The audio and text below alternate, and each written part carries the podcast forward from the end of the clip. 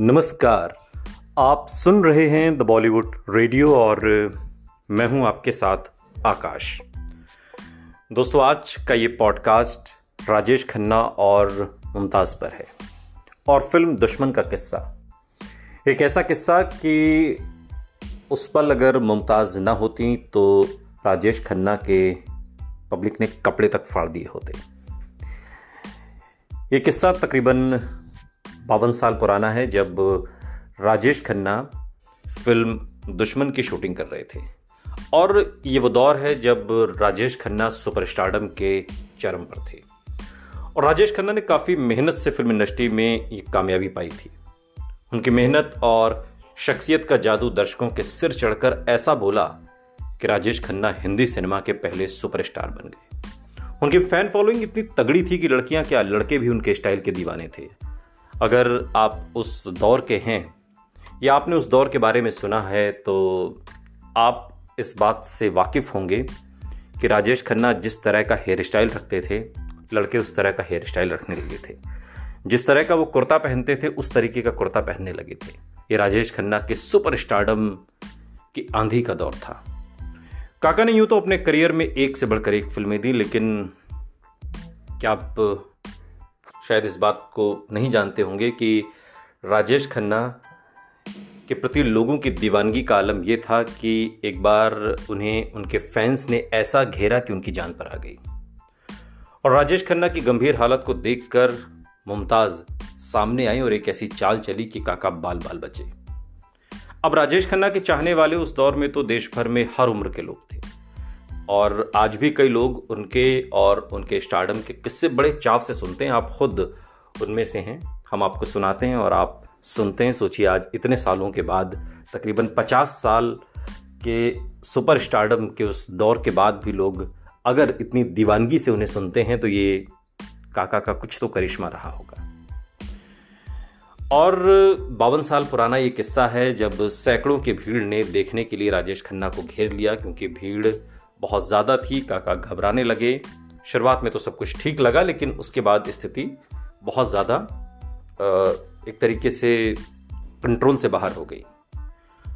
अब राजेश खन्ना की एक्टिंग और लुक्स की तो दुनिया दीवानी थी। राजेश खन्ना की एक झलक के लिए लोग बेताब रहते थे बम्बई में भी तो दूर दराज के गाँव की बात ही क्या की जाए। अब दुश्मन फ़िल्म की शूटिंग चूँकि आउटर एरिया में हो रही थी, एक गाँव था, और उस गाँव में ये पूरा सेट लगाया गया था। लेकिन अब राजेश खन्ना जिस गाँव में, जिस इलाके में, जिस शहर में शूटिंग कर रहे हों और वहाँ लोगों को भनक न लगे, और सोचिए कि ये वो दौर था जब सोशल मीडिया का ज़माना नहीं था। जब टेलीफोन मोबाइल नहीं थे, टेलीफोन थे, मोबाइल नहीं थे, और टेलीफोन भी सबके पास नहीं होता था। बहुत ख़ास लोगों के पास टेलीफोन की सुविधा होती थी। और तब राजेश खन्ना के आने की, कहीं शूटिंग करने की खबर जंगल में आग की तरह फैलती थी। लोगों को न जाने कहाँ से खबर लग जाती थी। कि राजेश खन्ना शूटिंग करने वाले हैं। अब चूँकि ये तो वो दौर था, जब लड़कियों ने उन्हें खून से खत लिखे तो हम सभी जानते हैं। और साल 1971 की ये बात है, जब दुश्मन की शूटिंग चल रही थी और उनके अपोजिट एक्ट्रेस मुमताज़ थी, फ़िल्म में मीना कुमारी भी एक अहम किरदार में थी। तो गाँव में शूटिंग होने की वजह से फ़िल्म की टीम के पास कोई सुरक्षा की व्यवस्था नहीं थी।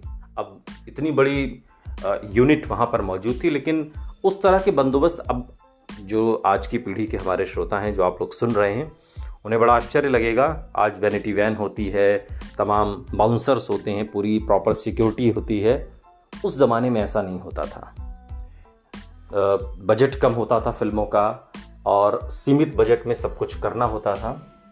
तो इसलिए सुरक्षा पर भी एक सीमा में ही बजट खर्च किया जा सकता था। उस तरीके का बंदोबस्त नहीं हो सकता था, जैसा आज छोटे मोटे कलाकारों के साथ भी वो व्यवस्था की जाती है।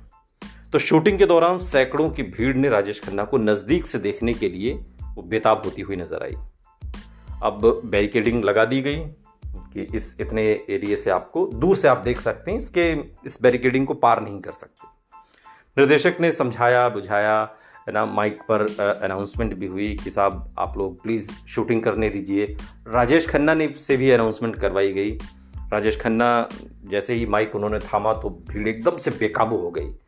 और वो जो बैरिकेडिंग लगी हुई थी उसे बिल्कुल यूँ समझ लीजिए कि तोड़ते हुए ही उसको पार करते हुए भीड़ एकदम से राजेश खन्ना के पास वो लोग आने लगे। अब पहले तो सब लोग हाथ मिलाने लगे कोई पैर छूने लगा कोई आ, अपने तरीके से अपने सुपरस्टार को वो लोग ट्रीट करने लगे। शुरुआत में तो सब कुछ ठीक लग रहा था। डायरेक्टर ने समझ लिया कि अब स्थिति सामान्य से ऊपर उठ रही है। अचानक से कुछ लोग ज़बरदस्ती पकड़ने लगे, धक्का देने लगे। शर्ट तक राजेश खन्ना ने जो पहन रखी थी, उसके वो फटने की नौबत आ गई, फट भी गई कई जगह से। अब ये आलम देखकर काका घबरा गए।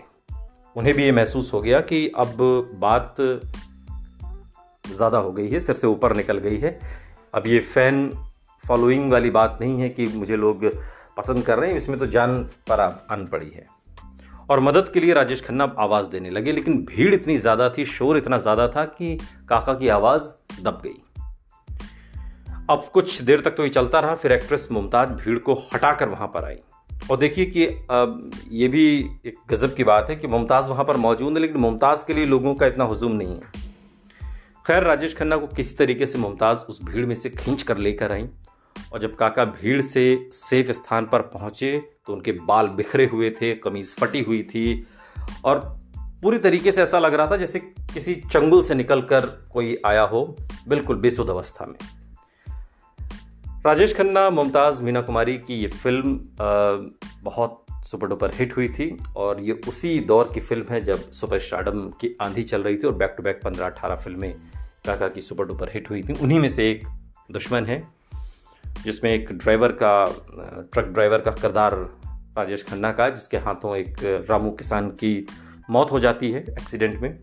और जज साहब ऐसा फैसला देते हैं जिसमें रामू को का जो परिवार होता है, उसकी देखभाल, उसका ज़िम्मा, उसका खर्च, उसकी पूरी ज़िम्मेदारी राजेश खन्ना को बतौर मुजरिम सज़ा सुनाते हुए अदालत की ओर से दी जाती है और उसी गाँव में रहना होता है, खेती करनी होती है, किसानी करनी होती है और पूरा लालन पालन करना होता है। शुरुआत में जो रामू का परिवार है रामू की विधवा जिसका किरदार मीना कुमारी ने निभाया है, उसके दो बच्चे बहन माँ बाप सभी लोग एक्सेप्ट नहीं करते, लेकिन धीरे धीरे धीरे धीरे राजेश खन्ना अपनी जगह बनाने में कामयाब हो जाते हैं और इस तरीके से जब सभी लोगों के दिल में राजेश खन्ना की जगह बन जाती है, तब पता चलता है कि सज़ा पूरी हो गई। तो इस तरीके से ये पूरी फ़िल्म बुनी गई है। इसके गीत बड़े मशहूर हुए उस दौर में, आज भी सुने जाते हैं।